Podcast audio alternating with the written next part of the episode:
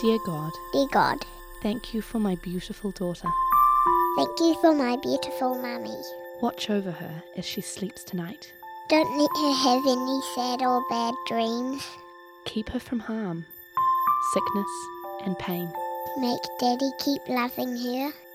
Help me to teach her to love learning. Please let Mummy read me lots of books tomorrow.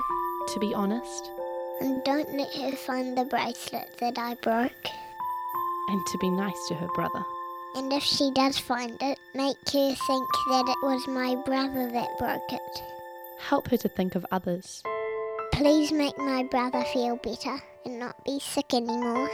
before she thinks of herself. Because I'm getting sick of staying home and not going to the park. In your name, In Jesus' name, Amen. Amen.